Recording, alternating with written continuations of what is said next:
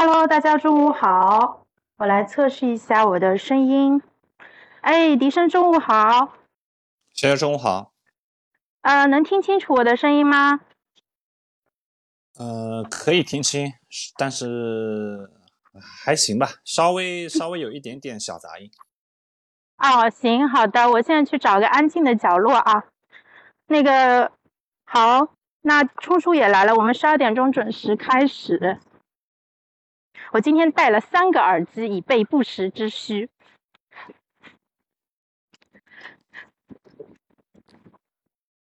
好，我来挂一下。哎呀，新数据那个链接二维码还是过期了，没来得及更新，算了，那就让大家加不了群吧。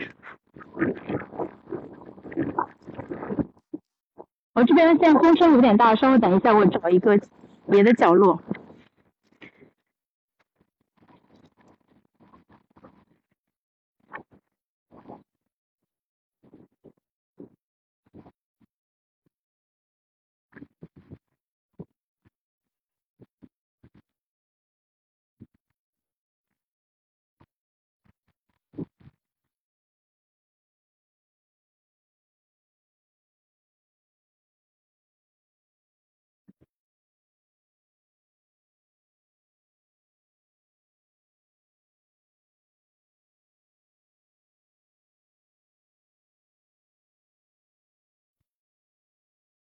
那要么我们正式开始吧。今天人可能会也是会稍微晚个一分钟进来，我们就先开场啊。呃，大家中午好，今天是二零二二年六月九号，星期四。那我们今天还是在办公室上班的一天，但是这个上海最近的情况不是很乐观啊。呃，我们小区昨天出现了一个密接，所以今天一大早就被叫起来做核酸了。所以的话，后面可能还会陆陆续续的再出现这种密接啊，或者阳性，然后小区被封禁的情况。我们今天有个同事就没有办法来办公室，因为他们小区出阳了。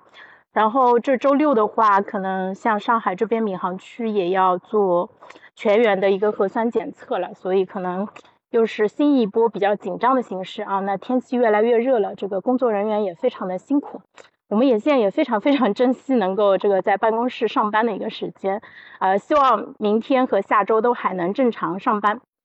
那欢迎大家在中午十二点钟来到我们的直播间，啊，我们斯科拖延症这个直播间是从四月十五号开始的，就是呃会持续的围绕拖延症这一个问题展开深入的一个分享。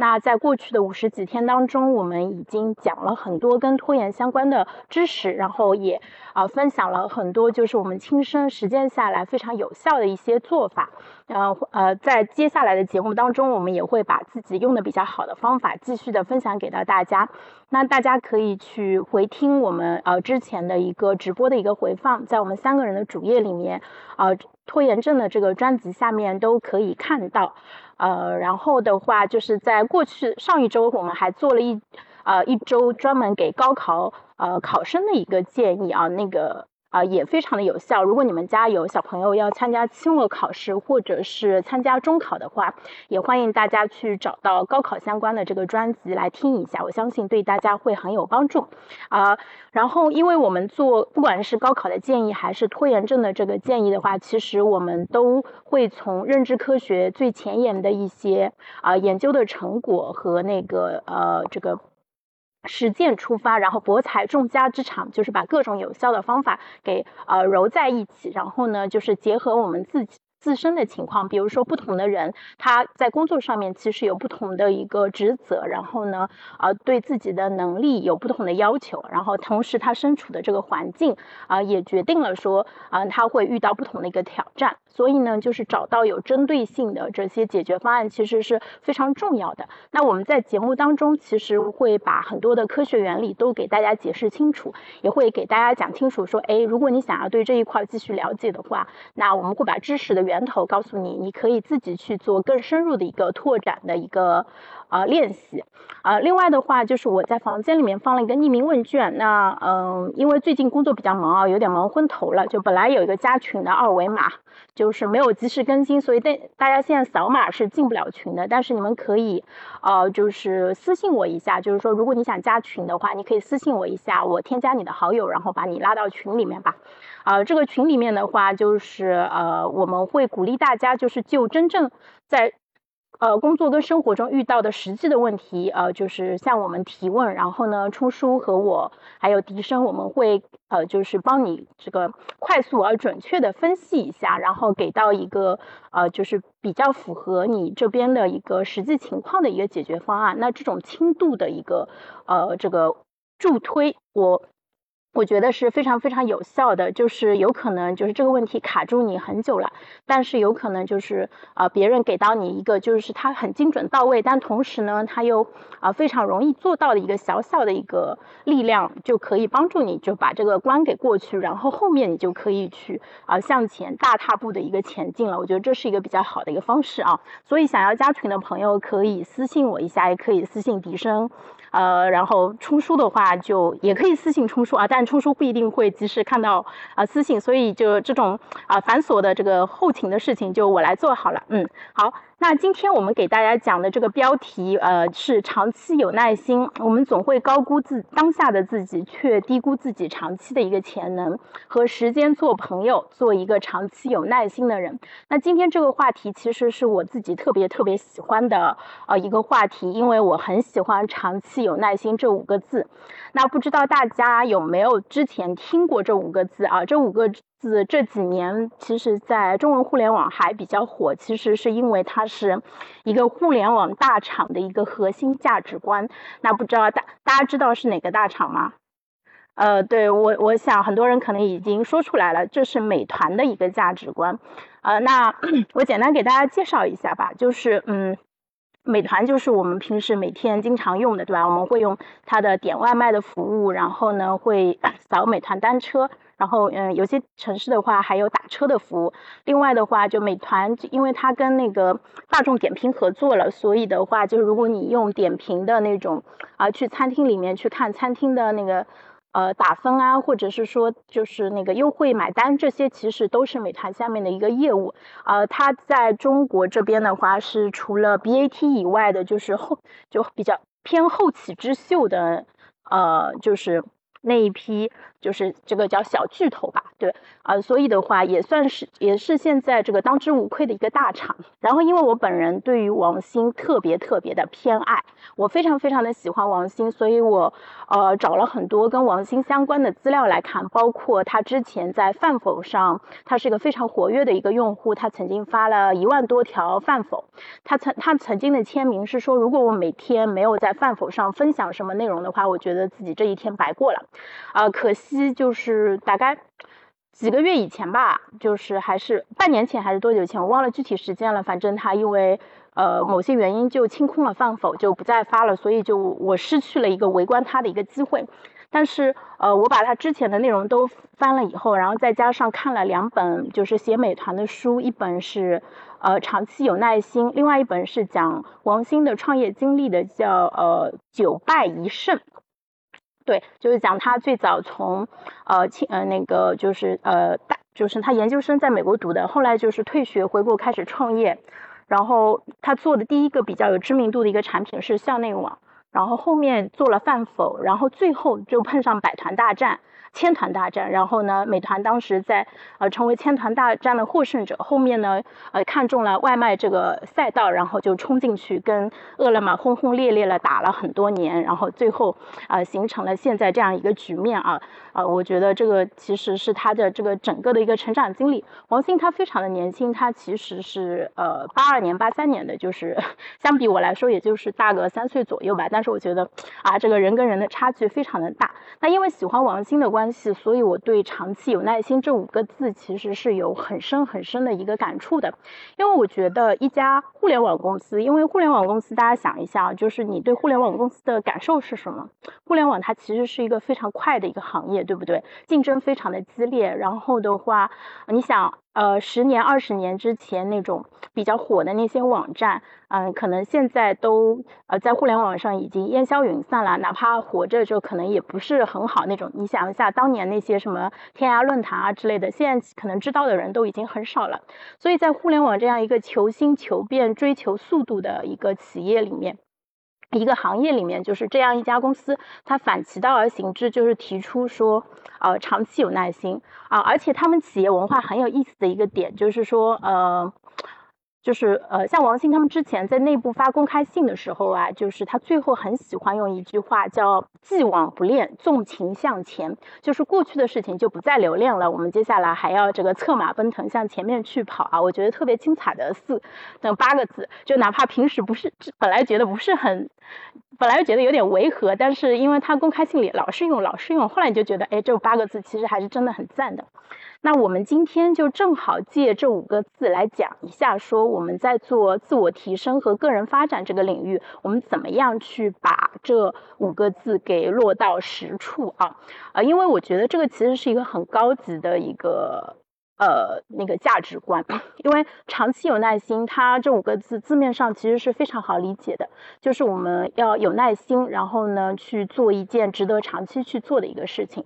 呃，所以的话，就是我们今天还是会按照那个，呃，是什么、为什么和怎么做这样一个非常简单好记的一个框架来给大家聊一下，说关于长期有耐心，我们是怎么看的，以及有哪些事情是值得长期去做的，啊，并且我们怎么样才能做到。所以接下来就进正式进入真天嗯今天的这个主题分享啊。那首先我想问一下笛声，就是呃，当我们说到长期有耐心的时候，就是你是怎么看这件事情的？好的，那我就来解一下题。这个想有点像是前两天参加去要去参加高考语文啊。呃，我觉得长期有耐心，就我自己理解来说，它特别会让我想起另外一些词语。像是一万小时理论、时间的复利效应以及价值投资。那我把这件事情拆解一下，我觉得分两部分来看吧。第一件事是这些事情，就是你认为长期有耐心要去做的事情，这些事情它本身周期会比较长，短期之内不一定有价值，可能甚至在你做的初期，它会对你本身有不利的效果。我觉得你可能从打一个比方。我们把它放在那个股票的这些，呃，日 K 线、周 K 线、月 K 线以及年 K 线上来看，你可能在日 K 线跟周 K 线上完全看不到这件事情有什么价值，但是到周 K 线、月年 K 线、呃月 K 线跟年 K 线的时候，你会发现它的价值体现出来了。你对比其他一些事情来说，你这加呃，切切实实看到它对你对你的事业生活带来的一些改观。那第二件事情的第二点，我是觉得。你是要对这件事情本身是非常认可，你自己用你所谓历史的眼光去看待这件事情，你觉得我一定要做，而且你相信最后一定会公布唐娟。呃，就好像说有些人他觉得读书对他来说很有用，虽然有些他身边的朋友会觉得说读书无用，你与其每天花这么多时间在读书上面，你不如去多参加一些社交。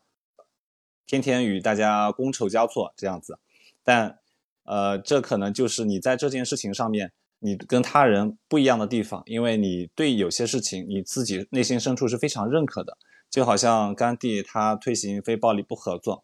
可能当局包括很多身边甘地的身边人是不认可这件事情的，觉得这有什么用呢？但是甘地他自己认可，最后他也长期践行，然后事实证明也是有效的。所以我觉得这两点来说，就是我对长期有耐心的看法。好的，潇潇。嗯，好，谢谢笛声。哎，笛声刚才举了两个例子，就是投资这个事情，就是大家其实现在很多人可能都对投资有一些就已经被科普过了。对，呃，投资其实确实是一个需要长期有耐心做的事情，比如说。呃，像很多这个呃做投资建议的人都会建议说，呃，小白不要去就高频的操作股票，其实最好的办法是呃做那个基金的定投。那这个其实就是要叠加了更长的时间周期才能看到价值的一件事情。我觉得这是一个很好的例子。然后另外笛声刚才讲到的那个呃，就是甘，就是那个印度的那个呃，就民族英雄吧，就是圣雄甘地，就是他长期所领导的叫非暴力不合作的这个运动，也确实是，呃，就是应该是花了很多很多年才 最终取得了胜利。那这个就让我想到说，其实，在历史上，因为我们现在去看历史，有一个很大的一个好处，就是说我们看到的那些。呃，这个呃伟人的事迹，它其实已经是过去式和完成时，就是他那些事情其实已经这个真实发生了。我觉得这个其实是非常好的一个点。我们可以看到说，在更长的时间周期里面，他选择了一个什么样的一个策略，然后的话就是最后就是在呃这个经过漫长的一个坚持和啊奋斗之后，最后拿到了一个成果。那嗯就是。我们看历史，其实可以给我们获取智慧和能量，也对于我们就是在当下怎么样做出决策，其实是一个更好的一个借鉴吧。啊，我跟那个在房间里的朋友先说一下啊，我们先啊不邀请大家上麦，我们这边会先把我们准备的内容讲完，然后最后的话会留五到十分钟的时候，请大家来分享啊。嗯，我们接接着往下讲。啊，那我自己来说一下，长期有耐心，就是当我把视，当我们把视线拉回到自己身上的话，我。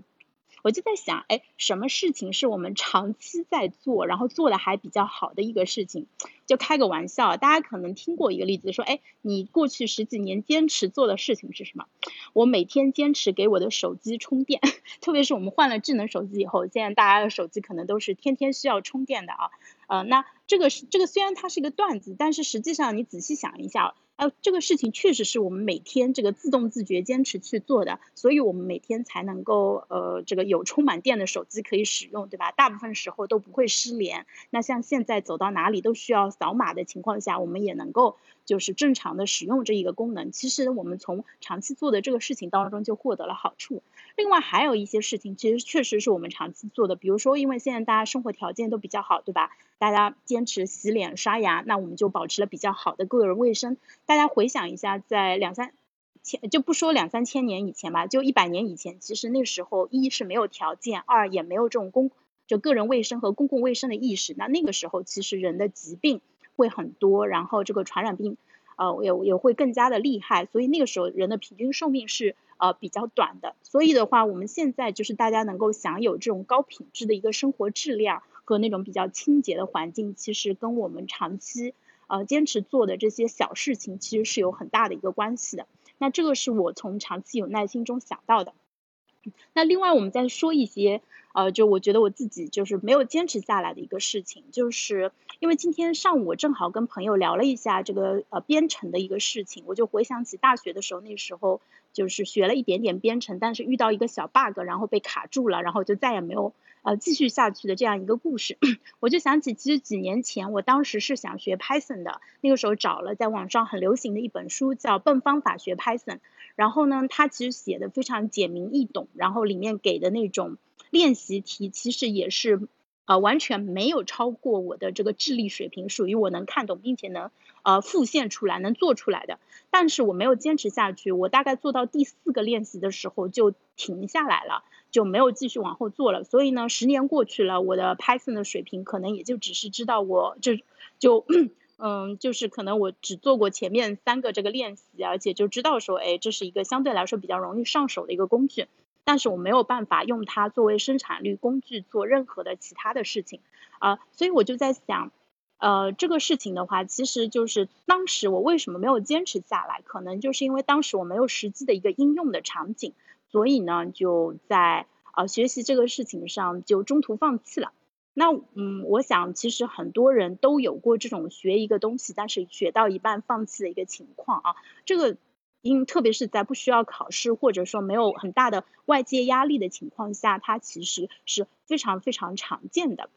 所以这也是为什么我会觉得说，呃，美团坚持这样一个呃企业文化，就是会让我很心动的一个原因。就是因为我自己有一个补偿的心理啊，就是自己做不到的东西，就是看到别人有就会特别的羡慕，然后就很想要去学，啊，所以也希望说自己接下来能够把这一课给补上。所以的话，那接下来下一个问题的话，我们来聊一下，就是说，呃，我们为什么要做到长期有耐心？就是呃，因为大家可能就是也感受到了我们现在生活在这样一个这个呃变化很快，然后其实节奏也很快，然后其实大家都会多多少少感觉到有点迷茫的这个年代啊。其实说实话，我们在过去三四十年啊赶上了这个中国经济发展的一个好时候，然后加上什么呃这个嗯房房子的那种什么货币化改造啊之类的，就是房价一大波的那个暴涨，其实有很多人是吃到了时代的一个红利呃。就是 王兴，他曾经作为一个京剧王，在业界这个呃广受欢迎和流传。他曾经大概在二零一八年也不一九年的时候说过，他说今年是过去十年，呃最差的一年，但也会是未来十年最好的一年呢。现在看起来他这个话啊还是呃这个挺有预见性的。所以在这样一个时代，就是说要坚持长期有耐心会变得更难，但是为什么它因此会显得更加重要的？那这个问题，我请冲叔来啊帮我们讲解一下。呃，实际上长期有耐心呢，它背后的一套逻辑就是，你不断的通过一个呃微小的一个行为去累积一定程度上的优势。呃，为什么我们需要去累积优势呢？实际上，大家现在在整个社会上的话，都知道有一个非常流行的词叫做叫做。呃，内卷，那为什么会发生内卷呢？是因为绝大部分人的话，他们视野相对来说比较狭窄一点，然后他们所能够看到的自己的一个，就是在某一个领域潜在的可能会呃带来比较大的收益之后呢，然后大家就千军万马全部都去挤这个独木桥呢，就像前这就像这两天的话，大家都呃高三的考生都在千军万马挤着。呃，高考的这样的一个上大学的一个独木桥，那么在社会上的话，同样也有很多的一些机会呢，实际上是有非常高强度的一个竞争的。那么面对这种类型的竞争的时候呢，如果你没有办法去通过一些量变的方法去累积足够的一些优势，那么你就无法在竞争中取得突破，然后成为在整个领域中前百分之十甚至前百分之三的这样的一些呢行业领域的。呃，一些公司里面的职员也好，还是那个，呃，就是你自己创业的这个公司是在这样的一个范围之内，呃，如果你不在这样的一个范围之内呢，你大概率只能够赚到相对来说，呃，平平无奇的一些利润，平平无奇的一些薪金，然后呢，就，呃，在整个社会上的话，就处于一个稍微略略差一筹的这样的一个状态。那么你会发现，为什么很有一部分的人，他们能够在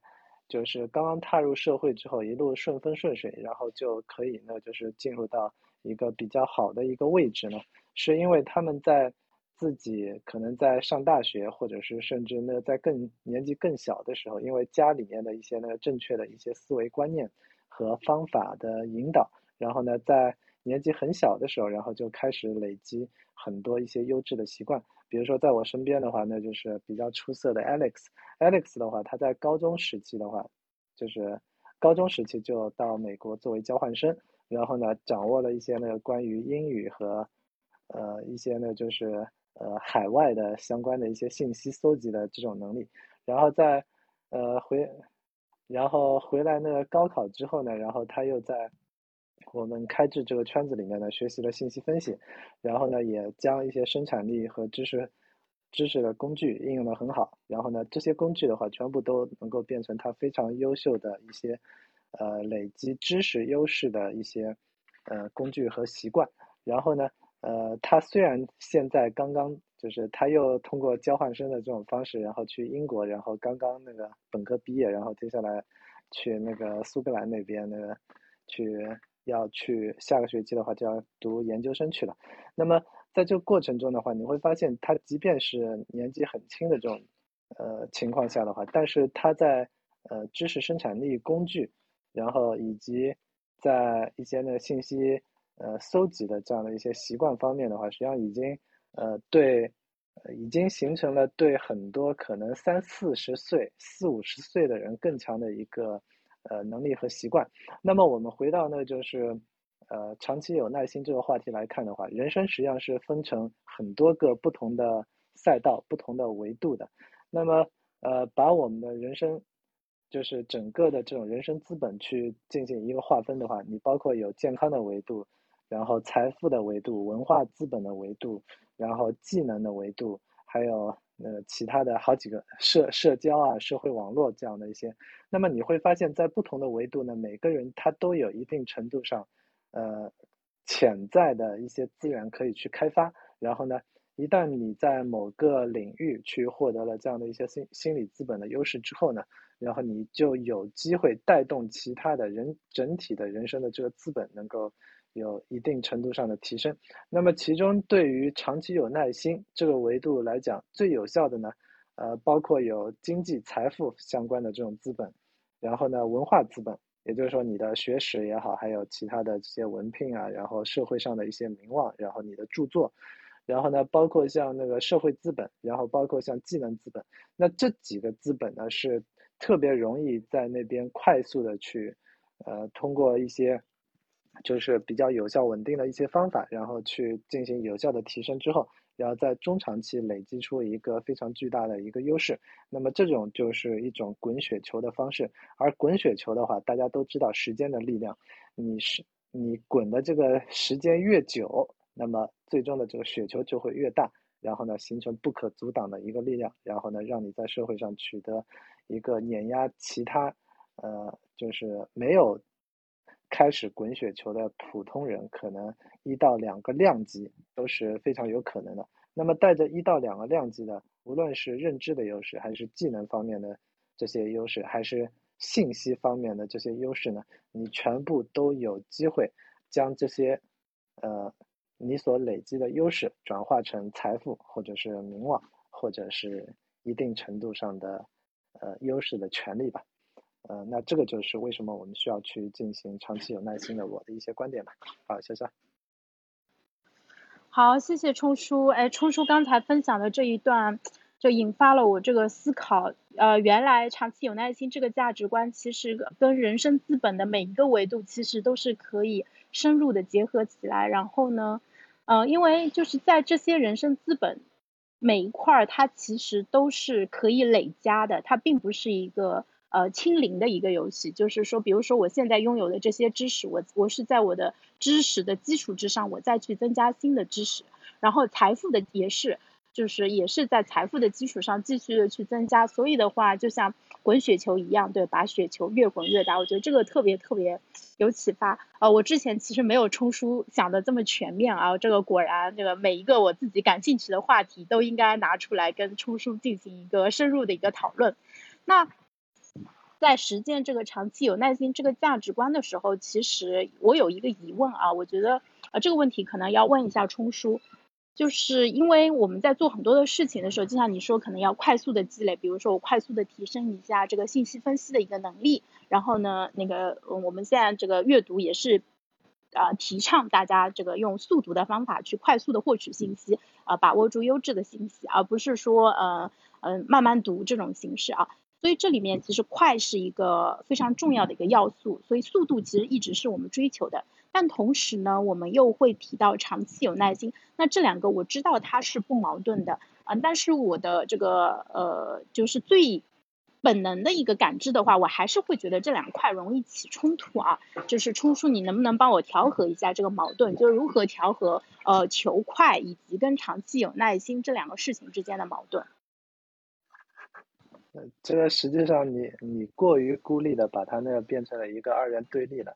然后我们中国呃自古以来最强大的一个思维，并不是二元，而是太极的那种融合，你中有我，我中有你，阴中有阳，阳中有阴。那么对于信息来讲呢，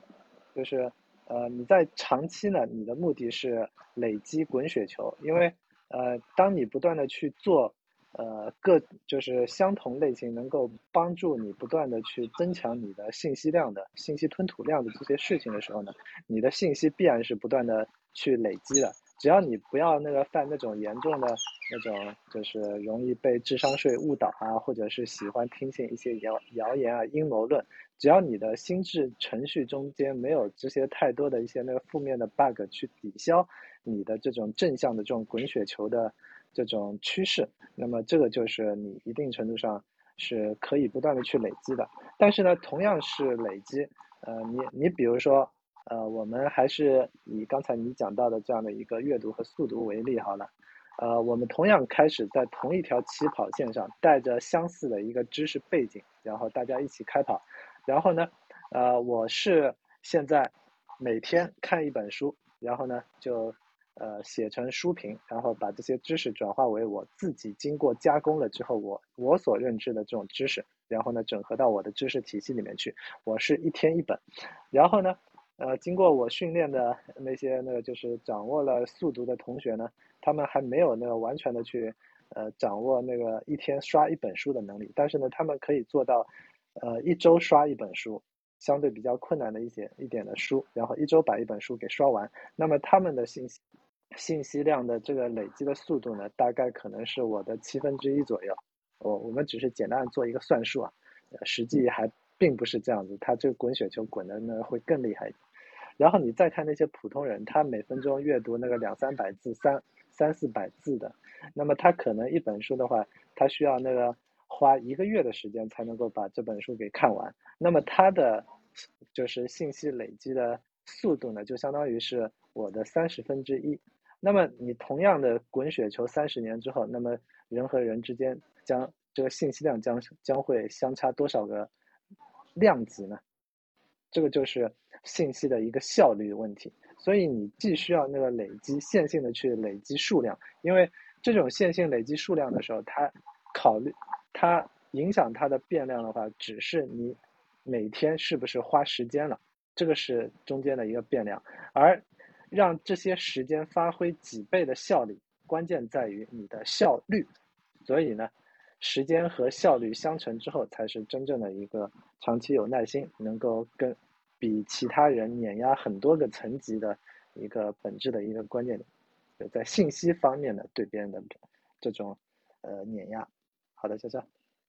嗯，好，谢谢抽叔。嗯，这个问题我觉得，嗯，对，那个谢谢你的解答。嗯，是我们就是可能自己迷迷糊糊没想明白的话。那跟你讨论以后，我觉得会更加的清楚一点啊。那这个追求速度，其实它可以带来一些优势，跟那个长期有耐心其实是并不违背的。因为我自己在想，可能还有一个区别点的话，就是说我的目标可能会放在更远的一个地方。那这一点我其实想再说一下王鑫，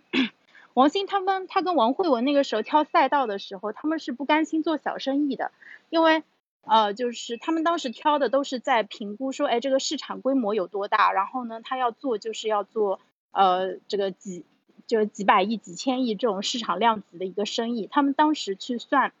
外卖这个行业的时候，他觉得饿了么其实是低估了这个市场的一个规模，所以，呃，美团当时算了一下说，哎，这个市场足够大，对吧？然后是给可以做的，所以他们就进去了，而且这个展开了非常激烈的一个竞争，最后也拿到了一个市场的地位。那把这一点迁移到我们个人身上的话，我觉得可能，呃，确实就是这个跟我们前两天讲的压力测试其实可以关联起来，因为压力测试那一天，钟叔讲的是怎么样提升量级，就是比如说，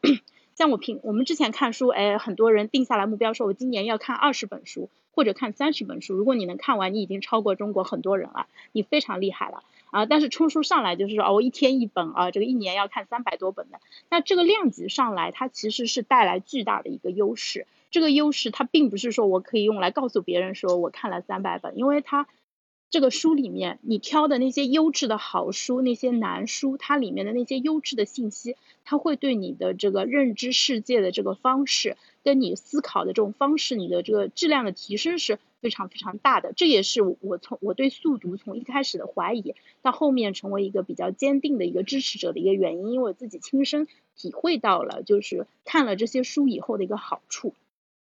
啊，这个，然后呢，这个也印证了杨老师之前对我的批评。他杨老师之前在《高手的习惯》里面，这个当时他就说，哎，他说叶潇潇，你这个就是看了很多这个书，都是你看的书太浅了。他说你喜欢看这种流行的、畅销的，什么呃最近什么书火，你看什么书？他说你这种学习方式是不对的，你应该去看那种这个在更长的时间周期经得起考验的书。啊，然后我当时不以为然，我觉得杨老师你批评的。我就我并不完全同意他的观点，对吧？我说我觉得杨老师给的书单也很好，但我看的书也没有他批评的那么不堪嘛。但是后来我发现这个书的质量确实是比出来的，对。呃，就是我看了他给的那些书单以后，会发现说，嗯，那这些书确实更有看的这个价值啊。所以这个也是其实对于长期有耐心来说是一个呃很重要的一个点。那呃接下来我们进入最后一个问题，就是说怎么样才能做到长期有耐心，以及就是我们用这样一个价值观去做哪些事情？那冲叔刚才已经就是提到了说，哎，人生资本的各个维度，包括嗯文化资本、社会资本、技能资本，还有。就是经济资本，包括健康资本，其实都是，就是每一个维度其实都是值得用长期有耐心的态度去对它进行一个持续的一个经营和积累。那第一个问题，我想问一下迪生，就是啊，你准备用长期有耐心的啊这个价值观去啊培养哪些东西呢？你去做，你准备做哪一些事情？其实刚刚，嗯。你跟冲叔其实已经提到了有一个就是速读。那本身因为之前我一直自认为是一个喜欢读书的人，但这个差距是比出来的。也就是说，进进入了开智这个社群，然后看到了杨老师这个读书的量级，然后现在看到冲叔的读书量级，然后包括他们这种高效的读书方法，你就会觉得自己以前读书的确是呃太低效了。对啊，虽然我们都知道读书很有用，读书最终来说它肯定会对你人生产生正向的反馈，但是，呃，我们很多时候也会给自己找一个借口，也就是说，呃，书买了你不一定全要看完，是吧？我觉得发现在很多节目里面都会大家都会提到这一句，但是真呃读书确实是还是要利用一种更加高效的方式来进行，不然的话，即便你长累积了十年二十年。那产生的效果还是很低，这是其中一点。第二点呢，我是觉得我可能后面要开始，呃，珍惜并且关爱身边的人。这不是说我之前并不关心身边人，而是说之前的话，我觉得很多东西你没有表达出来，你对他人的关爱，你对他人的关心，这个东西都是要表达出来的。以前可能就是你觉得，呃，当朋友或者当你自己的家人，他真正有需要的时候，你再给予他们帮助就行。那现在我是觉得说。很多感情你需要说出来，包括说杨老师一直提倡的，给你真正关心的人，给他们写感谢信。所以我觉得这一点的话，我也是之前一直忽视的。那这个其实也是需要你常去去践行的，这是我主要想提的两点。好，谢谢笛声。哎，嗯，读书跟那个就对身边的人表达关爱，我觉得这两个都是特别特别棒的一个习惯，而且确实是值得呃我们一辈子都坚持去做的一个事情。那我自己简单的想了一下，就是说呃，因为刚才你们都已经提过读书了嘛，那读书这个事情我也会继续做啊，我就不提这个了。我在想，就是有什么事情是我决定长期有耐心去做的。像现在这种直播的这种分享的这种形式，我会一直把它给做下去啊，因为我觉得这个对于我来说是一个很好的一个呃这个压力测试，以及跟就是让我能够产出内容的一个方式。在跟你们这样那个高质量的谈话对象进行交流的时候，其实我自己呃的那个认知也提升了很多，而且获得了很多新鲜的一个灵感。就这个这个对我自己来说是一个很大的一个提升。我觉得这这两个月其实。啊，跟你们一起做节目的时候，其实我自己发生了很大的一个变化，有可能我今年的这个进步会超过我过去啊十年的一个进步，这个毫不夸张的去说啊，这个就虽然古话说量变引起质变，但是可能有时候还并不是说自然而然发生的，而是我找到了一个更加科学有效的一个方法。那我一直秉承的一个观点就是说，如果一个东西你发现它是好的，那你就一定要重度使用。所以的话。啊，跟你们的这个聊天，跟你们这种这个有主题的那种这个思想的一个交流，是一我觉得非常好的一种方式，我也会坚持把它给做下去啊。另外，我想提一件事，这想做一件事情是啊，我想更多的这个跟家里人一起去旅行，因为我之前其实这一块是做的很少的，我很宅，我老公也很宅，然后啊，我们两个人就是很少出去，每一次出去都会因为吃什么，然后就在外面吵架。然后，所以就关于旅行留下了很多不愉快的一个回忆。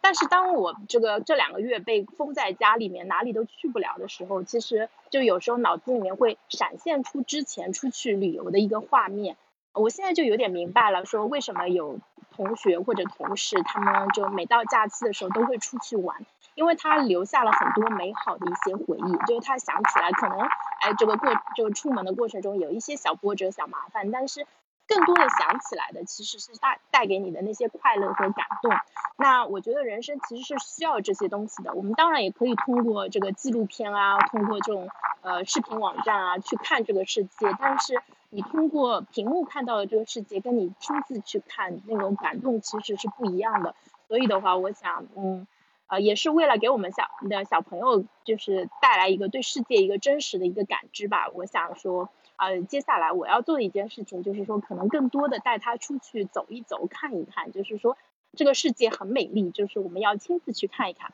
这是我想做的一个事情。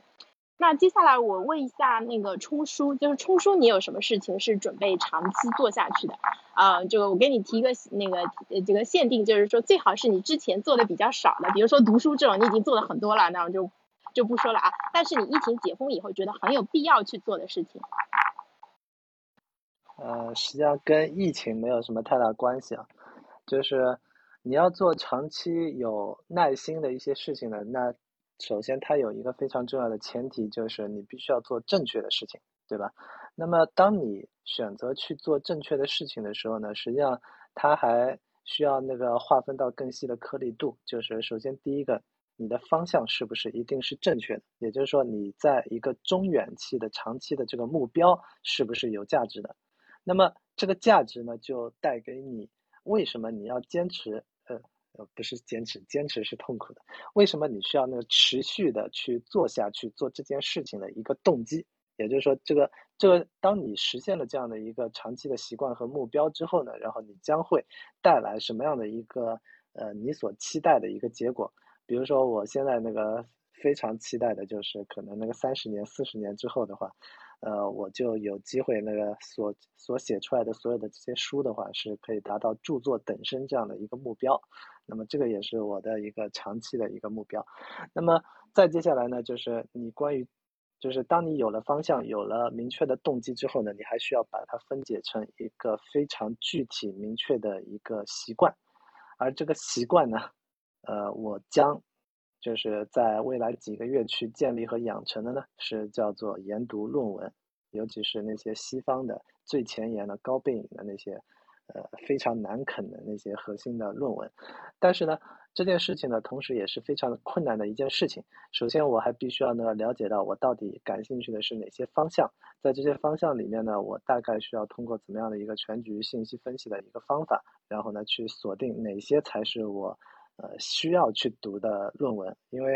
呃，各个领域的你，你光那个就是搜索一下 sport 关键词的话，你在 WOS 美国的这个 Web of Science 这个数据库里面的话，你就可以搜搜到那将近一百万篇跟运动相关的这样的一个论文。那么其中到底哪些论文是你应该读、值得去读的呢？那这个是需要经过信息分析的这样的一个筛选的，那所以呢，就是它不是一个非常简单的一件事情。我目前还没有把这件事情呢形成一套非常高效的一个工作流。那么我相信在接下来的半年的时间里面，呃，我应该也可以把这件事情，呃，就像呃，应该是去年十月份到现在的话，我已经把一天一天刷一本书，然后呢写成。呃，卡片这件事情变成了我的一个长期的一个行为的习惯，然后呢，至少要持续三年。那么接下来，我可能半年的时间也有机会把研读论文这件事情呢，变成了我一个日常的长期主义的一个习惯。那么这件事情呢，可能呃十年之后呢，呃，我就离那个像杨志平老师这样的一个学术的超级大神的话。就能够更接近一点了？当然，那接近他的同时的话，就呃很简单的就意味着我对是呃对整个社会上可能绝大多数的普通人的话，都能够在信息的深度和广度方面的话，形成一个彻彻底底的碾压，没有任何的质疑。那这个是对我来讲是呃能够带来信息碾压智商的这样的一个超级的这种愉悦感的话，我觉得这个是很快乐的一件事情。好的，谢谢。嗯，好，谢谢冲叔，哎，冲叔，期待冲叔把这个读论文这个流程给呃做出来，那这样子我们近水楼台先得月啊，可以这个在冲叔研发出来的这个过程和这个第一时间去享受他这个智力成果的这个正外部性，就享受到他这个快这个嗯这个优越性吧。好。那那个最后，其实我想说的一个点就是，其实，呃，除了我们刚才提到的这一些的话，好像我们忘记提一个很重要的一个点，其实是社社会资本。社会资本就比如说，简单来说啊，因为我认识冲叔，所以冲叔拥有的那些技能和知识，其实是可以被我所用的。比如说有一个问题，我可能在网上怎么都搜不到，对吧？我可能花了很长的时间，它困扰了我很久，但是我真的就解决不了，其实我是很痛苦的。但是如果他知道的话，我就可以把这个问题准确的写下来，然后发给他，哎，他就帮我给解决了。那其实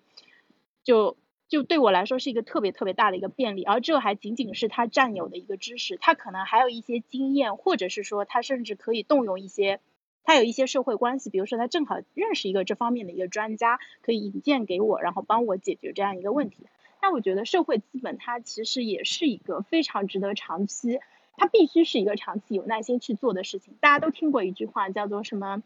呃，有事钟无艳，无事夏迎春，对不对？就是如果你真的这个事到临头了，你有需要的时候再去拜码头的话，那这个时候你要么就付费，要么就是很容易会吃闭门羹。所以的话，大家在这个日常生活当中去积累优质的人脉，其实是非常重要的。那积累人脉，并不是说很功利的说，为了将来什么十年、二十年之后我要用到你这一个。人际关系，而是说在这个过程中，你本身就享受到了跟这种高质量的人脉交往的带给你的这种极大的一个快乐。相信我，他真的非常的快乐，因为就是它带给你那种智力上的这种愉悦，甚至包括道德上的这种愉悦，其实是对人来说是非常非常重要的一个这个社交上的一个回馈。我觉得这个是写在我们天性当中的一些奖励，所以也鼓励大家去多多的就发掘你身边值得交往的人，然后跟他发展出就能够呃持续一生的一个友情啊。那像我的话，也会这个跟冲叔还有我们笛声一起持续的这个学习，然后。啊，另外的话也会紧紧的跟着杨老师的一个步伐，对吧？杨老师是那个出新课，我们就去上新课，然后杨老师写书，我们也就鼓励大家写书，那我们也就去呃果断的去把书给写写起来。我觉得这个其实是，其实它是一个很很高级的一个学习的一个方式啊。那那个今天我们准备的内容差不多就到这里。那呃那个想问一下，在直播间的朋友，现在有没有想要上麦跟我们分享一下？就听完我们今天讲的东西，啊有没有什么想反馈给我们的？呃，大家可以点一下右下角的这个手的一个标志，就可以上麦。呃，如果不方便上麦的话，可以到微信群里面给我们发今天的读后感啊。好的。那那个时间的关系的话，我们今天就先到这里。如果想加微信群，但是呃暂时加不了的朋友，可以发私信给我，就是在喜马这边发私信给我，然后那个呃发我一下你的那个微信号，我加一下你，然后这样子的话就可以把你拉到群里面。好，那最后按照惯例，我们还是以三个深呼吸来结束今天的一个直播啊。我们现在开始。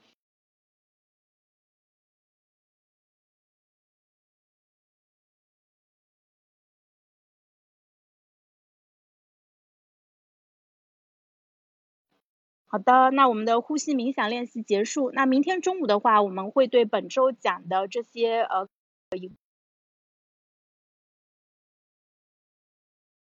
他明天中午来跟我们一起复盘一下本周讲过的压力测试啊，还有这个今天讲的这个长期有耐心和昨天我们讲了什么东西来着？我这一时半会儿有点卡住了啊。对，这个我们欢迎啊。昨天讲的是第二序改变，对，就明天中午我们会把呃本周讲的这些东西再串一下，然后我们会在直播的过程中分享很多这种马上就能用上的一些方法，就是因为本周我们讲了这些东西以后，我们对它的一个认知和实践也会有提升啊，我们明天来讲一些更加实操的东西。好，那我们今天就先到这里，拜拜。